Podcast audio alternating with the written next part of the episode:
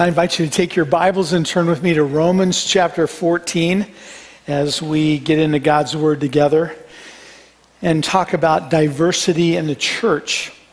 According to God's Word, unity in diversity is the evidence of the gospel changing our community. Uh, Paul sums up the biblical idea of diversity in a passage that's not on your outline, but it's 1 Corinthians chapter 12, verse 12. And it says, For as the one the body is one and has many members, and all the members of that one body, being many, are one body, so also is Christ. So there we have the diversity, many members, and the unity, one body.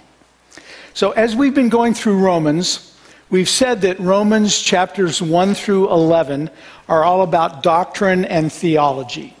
That's what Paul has been giving us in those first 11 chapters. And starting in chapter 12, it's about living those truths out in our lives.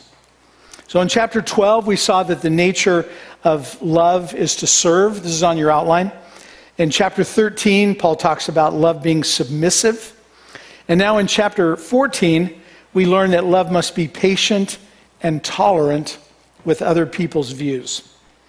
Um, God's word emphasizes the importance of unity among his people. I love what David writes in Psalm 133 how good and how pleasant it is when God's people live together in unity. And then in John chapter 13, uh, Jesus said that, that this love between us, when it's evident, is a powerful witness to the world. He says, A new command I give you love one another as I have loved you, so you must love one another. By this, everyone will know that you are my disciples if you love one another. And then Jesus, in his high priestly prayer, the true Lord's Prayer in John chapter 17, prayed for his disciples. And you know that Jesus prayed for you as well? He prays for you in John 17. He says in verse 20, My prayer is not for them alone, not just for the disciples, but I pray for all those who will believe in me through their message. That's you. That's me. We have believed in Jesus through the message of the, the apostles. That's where it started. And then here's this prayer that all of them may be one.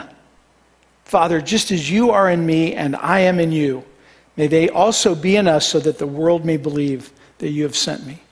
Wow. Praise for you and me right there. One important thing to underline here is, is in verse 17 of John 17. Uh, it's also on your outline where it says, Sanctify them through the truth. Your word is truth. And so the ones who are being sanctified through the word will get to this unity. I like what A.W. Tozer writes in his book, The Pursuit of God. If you've never read that book, it's a classic uh, within the Christian life and, and, and the Christian community. I, you should read that book if you haven't, by A.W. Tozer. He writes this Has it ever occurred to you that 100 pianos, all tuned to the same tuning fork, are automatically tuned to each other? They are of one accord by being tuned not to each other, but to another standard to which each one must individually bow. So 100 worshipers meeting together, each one looking to Christ, are in heart nearer to each other than they could possibly be were they to become unity conscious and turn their eyes away from God to strive to closer fellowship. For Paul, and this is on your outline, Christian unity and diversity are both essential. Diversity is important because we all have different gifts. In 1 Corinthians 12, Paul writes this If the whole body were an eye, where would be the sense of hearing? If the whole body were an ear, where would be the sense of smell? But in fact, God has placed the parts in the body, every one of them, just as He wanted them to be. So we see there the unity and the diversity.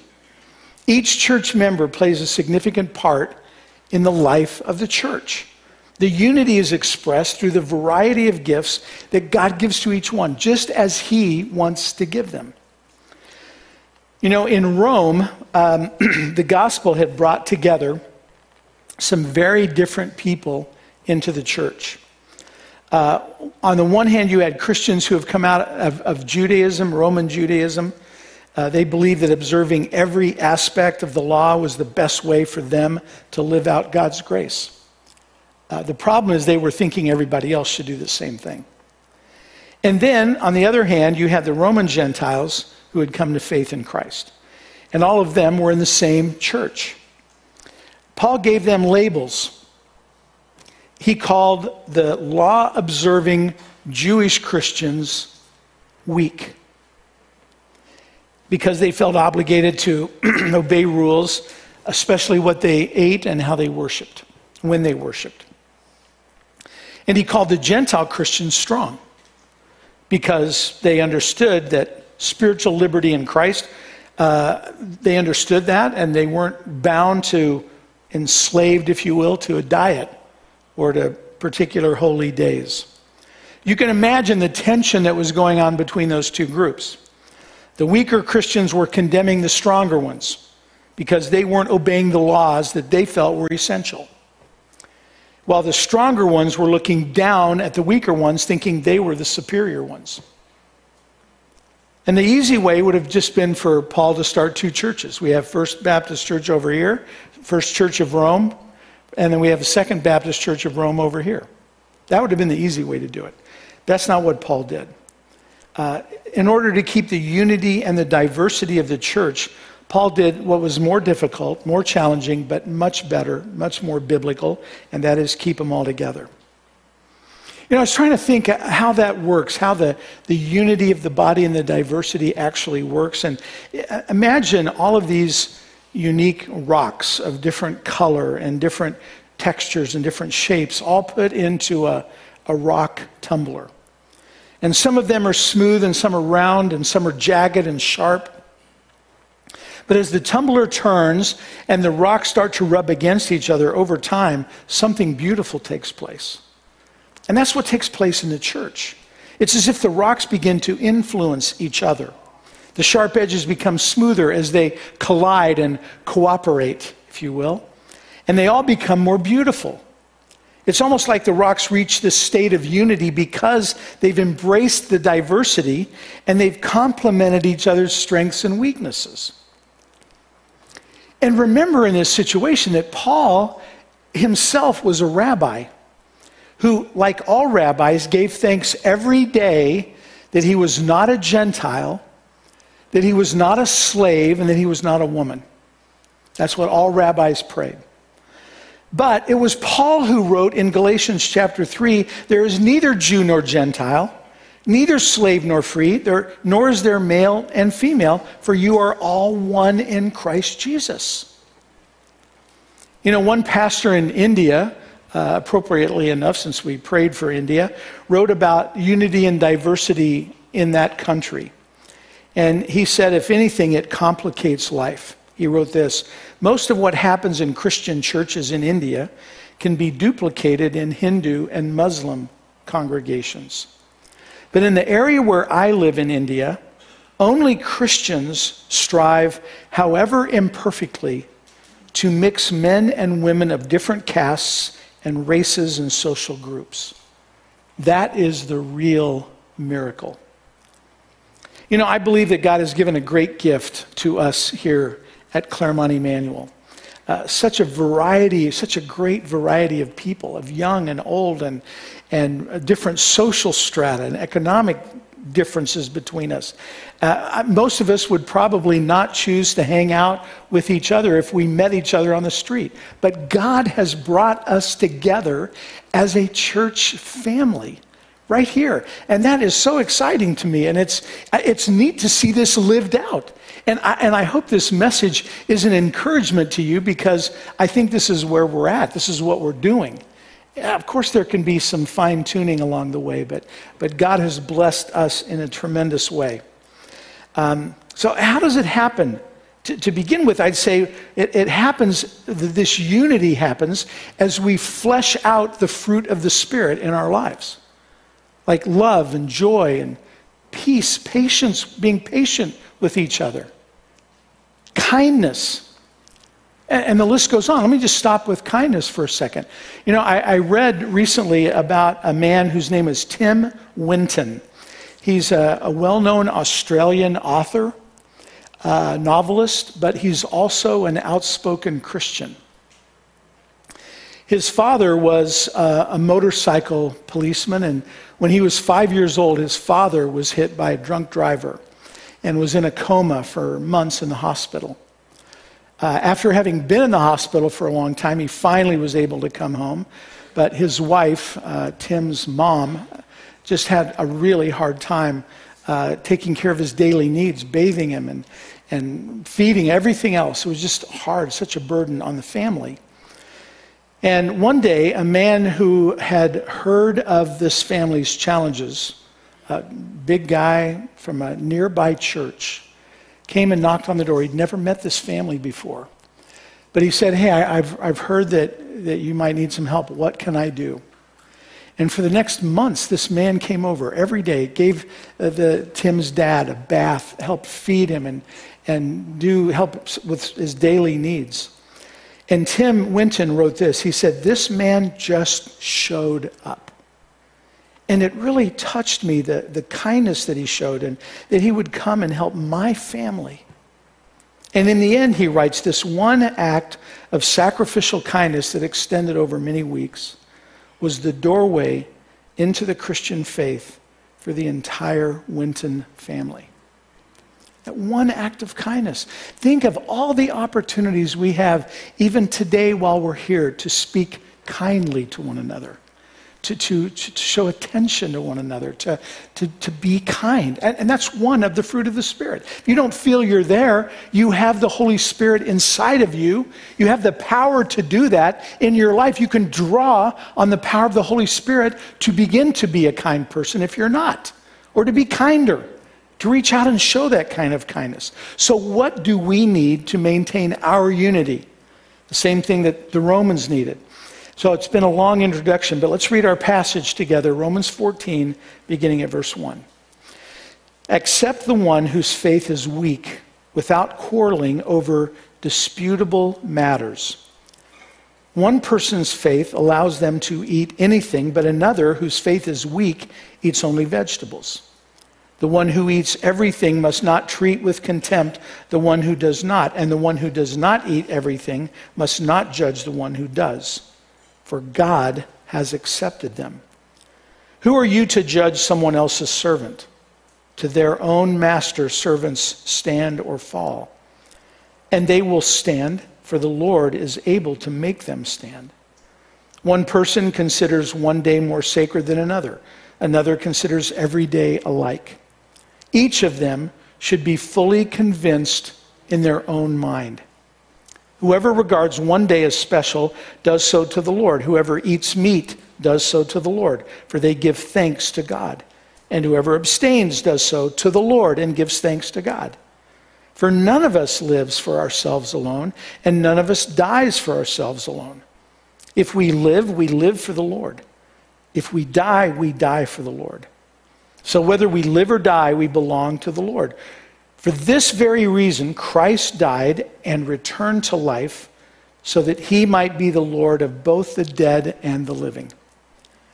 You then, why do you judge your brother or sister? Or why do you treat them with contempt? For we will all stand before God's judgment seat. It is written, As surely as I live, says the Lord, every knee will bow before me, every tongue will acknowledge God. So then each of you will give an account of ourselves to God. This is God's word. So, what do we need to maintain our unity? Number one, based on God's acceptance of us, genuine acceptance of one another is the only option. It's the only option.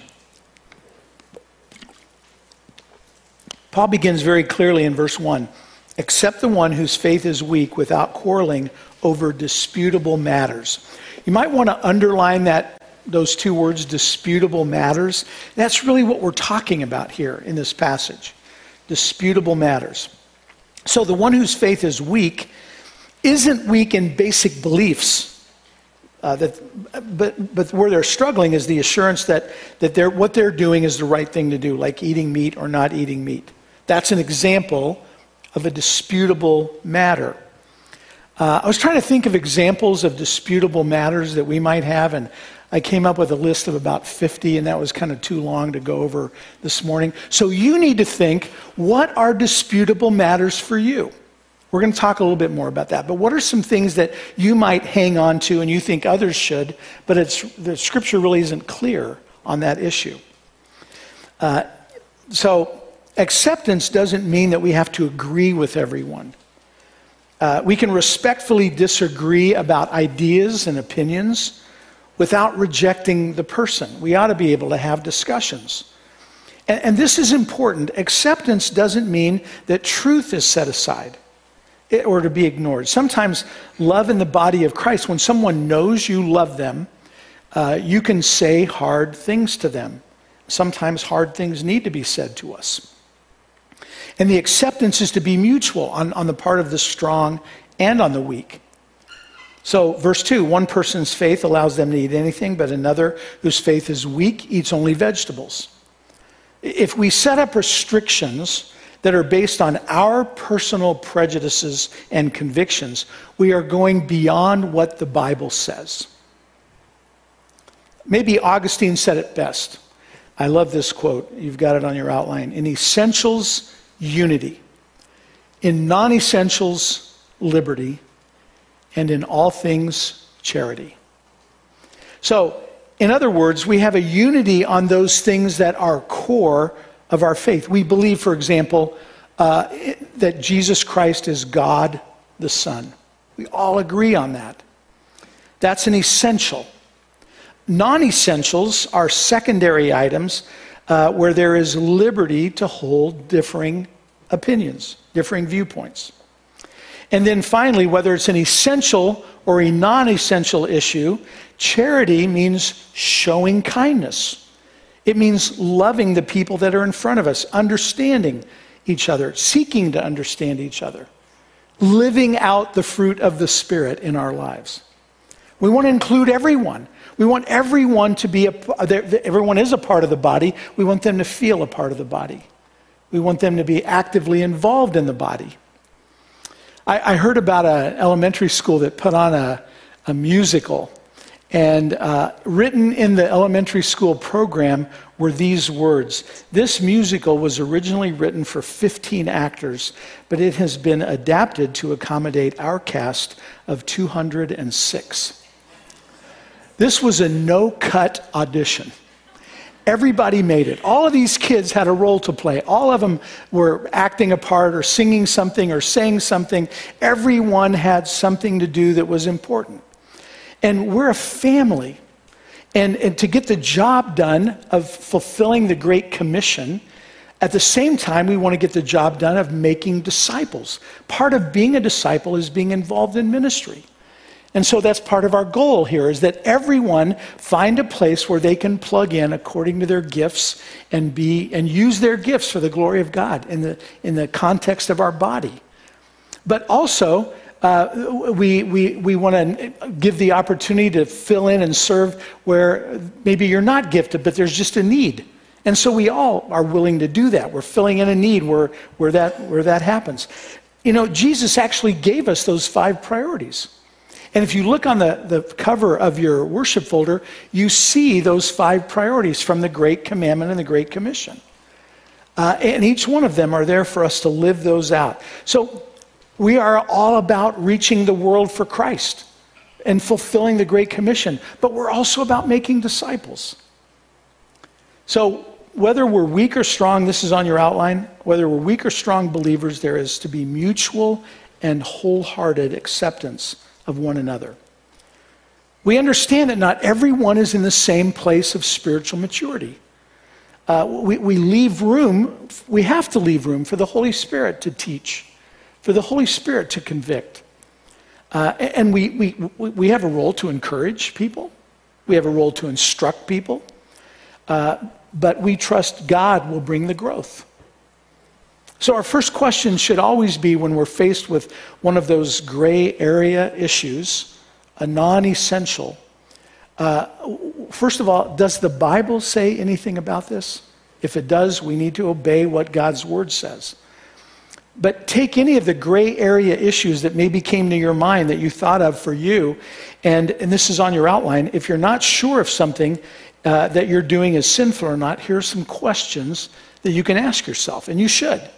There should be maybe a, regular time of, of self reflection. Is the Holy Spirit convicting me of what I'm doing, that what I'm doing is wrong?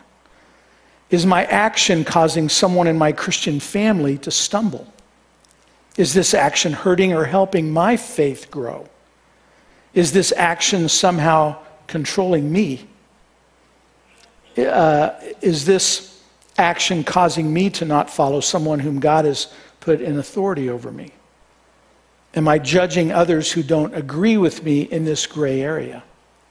That's some places to start. There are other things the Bible says about gray areas, principles in dealing with them, but this is at least a place to begin. I encourage you to do that.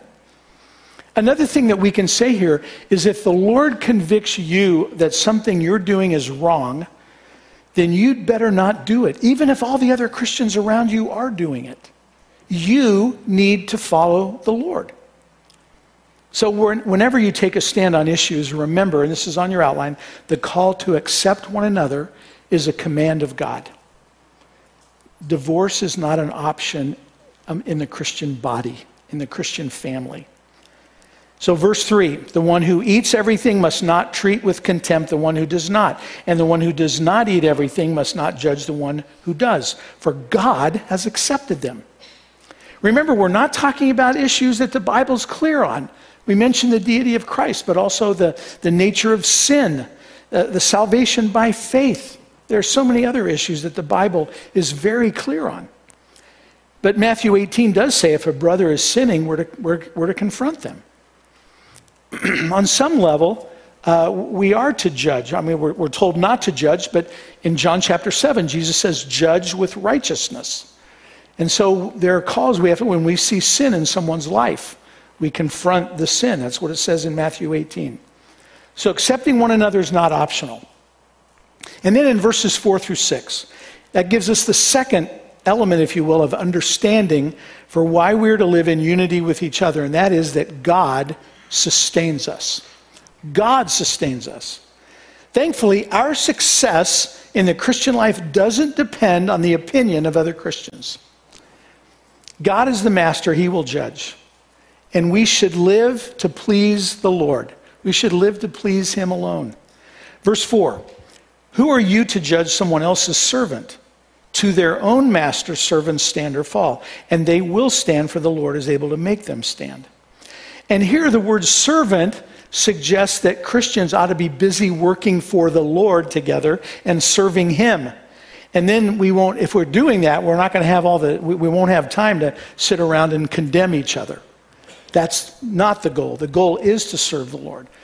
There are more important things to do for the kingdom of God than investigating the lives of our brothers and sisters in Christ. We're side by side with them and we're serving the Lord, reaching the world for Christ. And then verses 5 and 6 one person considers one day more sacred than another, another considers every day alike. So the argument over days was most likely about observing the Sabbath. The Jewish conscience felt like they had to observe it very strictly, very religiously, if you will. Uh, no pun intended. On the other hand, Roman Gentile Christians believed that every day was sacred and every day should be lived to, should be equally devoted to living for God and serving Him. So Paul, what Paul says at the end of the, the last part of verse five is he says each of them should be fully convinced in their own mind. So what does that mean? Well, make sure your opinion is as informed and reasonable as it can be. Uh, opinions can be wrong. We can differ on matters of opinion. And so we need to think through things the best we can. Maybe we read a book on the topic. Maybe we read a book on each side of the issue on the topic. Maybe we talk to someone who is an expert in the area, uh, or maybe experts on both sides. But at least we have an openness. We, we approach this, and especially discussions with other believers, not with closed fists, but with open hands. We're open to learn. Um, and when you're in a conversation with someone that you disagree with, man, ask a lot of questions. Come to a, a level of understanding with them of why they hold the position they hold and, and uh, how they came to that conclusion. So, God has given, this is on your outline, God has given each of us a mind to think and, a, and reason with, a mind that is hopefully controlled by the Holy Spirit under the authority of God's word, and we should act accordingly. The evidence that both the strong and the weak have hearts that are right toward God in this passage is that they're both giving thanks. Look at verse 6. Whoever regards one day as, a, as special does so to the Lord. Whoever eats meat does so to the Lord, for they give thanks to God, and whoever abstains does so to the Lord and gives thanks to God. So the question isn't that the weak and the strong aren't loving Jesus and serving him. They are. But these are matters of opinion. Both the strong and the weak are fully intent on serving Jesus. So I, I heard about this international Christian convocation that was happening in the world, and there were people from many different countries. And um, they would break out by country into smaller delegations. And they had in one giant meeting room uh, a, a, a group from China, another delegation from Taiwan, and another delegation from Hong Kong. Uh, you can imagine that politically that could have been pretty explosive. But one of the Chinese delegation asked their leader if they could invite the Taiwanese group to join them. And they, they did. And it was such a sweet time together. In fact, one Chinese leader said, In Christ, we are all one family, and political differences, political boundaries should not separate us. In Christ, we have to be known for making the first steps to connect. And then later on, the following nights of this, uh, this big convention that they had, they invited groups from Korea and from Japan to join them, and a group from Hong Kong joined in as well. And one young woman from Taiwan said this was such a, such a moving time, and I don't see this kind of thing happening in any other context except among Christians. And that's where it should be. And, and, you know, politics, maybe that's one of the areas that you thought of where maybe some scripture isn't clear. But man, uh, we've got to be open. We've got to start the, the conversation. And then the final thing that we need to understand to help us in unity with each other in our diversity is the acceptance of the lordship of Christ. That's number three. The term Lord is used eight times in these 12 verses, and three of them are right here. Look at verse 7. For none of us lives for ourselves alone, and none of us dies for ourselves alone. If we live, we live for the Lord. And if we die, we die for the Lord. So whether we live or die, we belong to the Lord. And so the next thing you have on your outline is this that the Lordship of Christ is the foundational truth for the unity of the church in the midst of diversity of opinion. We all bow to the Lordship of Christ. You know, there's a great example of this in John chapter 21. Uh, Jesus has restored Peter uh, to a place as an apostle, and once again, Jesus tells Peter, Follow me. And Peter begins to follow Christ, and then he looks behind him and he sees John behind him. And, uh, and then Peter asks Jesus, and he says, Lord, what about John? What, what, what, what's he supposed to do? And Jesus replied, What is that to you? You follow me. You know, if you've ever read the Chronicles of Narnia, maybe you remember a time when Lucy asks Aslan, the Christ figure, why, she, why he harmed one of her friends. And Aslan says to Lucy, It's not for you to know anyone else's story. You only get to know your own. We don't get to know the story of anyone else here. We only really know our story. And so, you know, what Jesus was saying to Peter, in other words, is Peter, you have made me Lord of your life. You let me worry about John. And so, whenever you're tempted to condemn another believer for something that is one of those uh, non essential issues, what you need to hear Jesus saying is, What is that to you? You follow me. That's his word to us. So, verse 9 For this very reason, Christ died and returned to life, so that he might be the Lord of both the dead and the living. You then, why do you judge your brother or sister? Or why do you treat them with contempt? For we will all stand before God's judgment seat. It is written, As surely as I live, says the Lord, every knee will bow before me, and every tongue will acknowledge God. Paul uses the term brother to emphasize again the unity of the strong and the weak. We're strong, we're weak, but we're brothers and sisters in Christ. And by using that term, he's saying, You're both God's children. Stop trying to be God to each other. I know we'd all like to play junior Holy Spirit in the lives of our friends to get them to do what we want them to do, but God says, You let me do that. Uh, why? Because we will all stand before the judgment seat of Christ. Paul writes the same thing in 2 Corinthians 5. He says, For we must all appear before the judgment seat of Christ, that each one may receive what is due him for the things done while in the body, both good and bad. And then again in 1 Corinthians chapter 3, Paul writes, His work will be shown for what it is, because the day will bring it to light. It will be revealed with fire, and the fire will test the quality of each man's work. If what he has built survives, he will receive his reward. If it is burned up, he will suffer loss. He himself will be saved, but only as one escaping through the flames. What an encouragement not to judge our brothers and sisters in Christ in the things that the Bible doesn't speak about clearly, in those non essential areas. And so, verse 12, again, each of us will give an account of ourselves to God. And God's judgment is perfect every single time. Our reward will be exactly what we deserve, not one iota less, not one thing more. It will be the reward of every believer. So, question on the outline How are we to prepare for the judgment seat of Christ? By making Jesus Lord and faithfully obeying his word. So, again, on your outline, to help other believers be transformed, how do we do that? How, once a believer, uh, uh, we were entered into a discussion with a believer on an area of disagreement, what do we say? What do we do? Well, the focus should be, and this is on your outline, on grace, not law. It should be on the grace of God, like the stronger ones that Paul's talking to. We want our church to be a family where everyone has the freedom to become all that God wants them to be according to his plan and his timetable.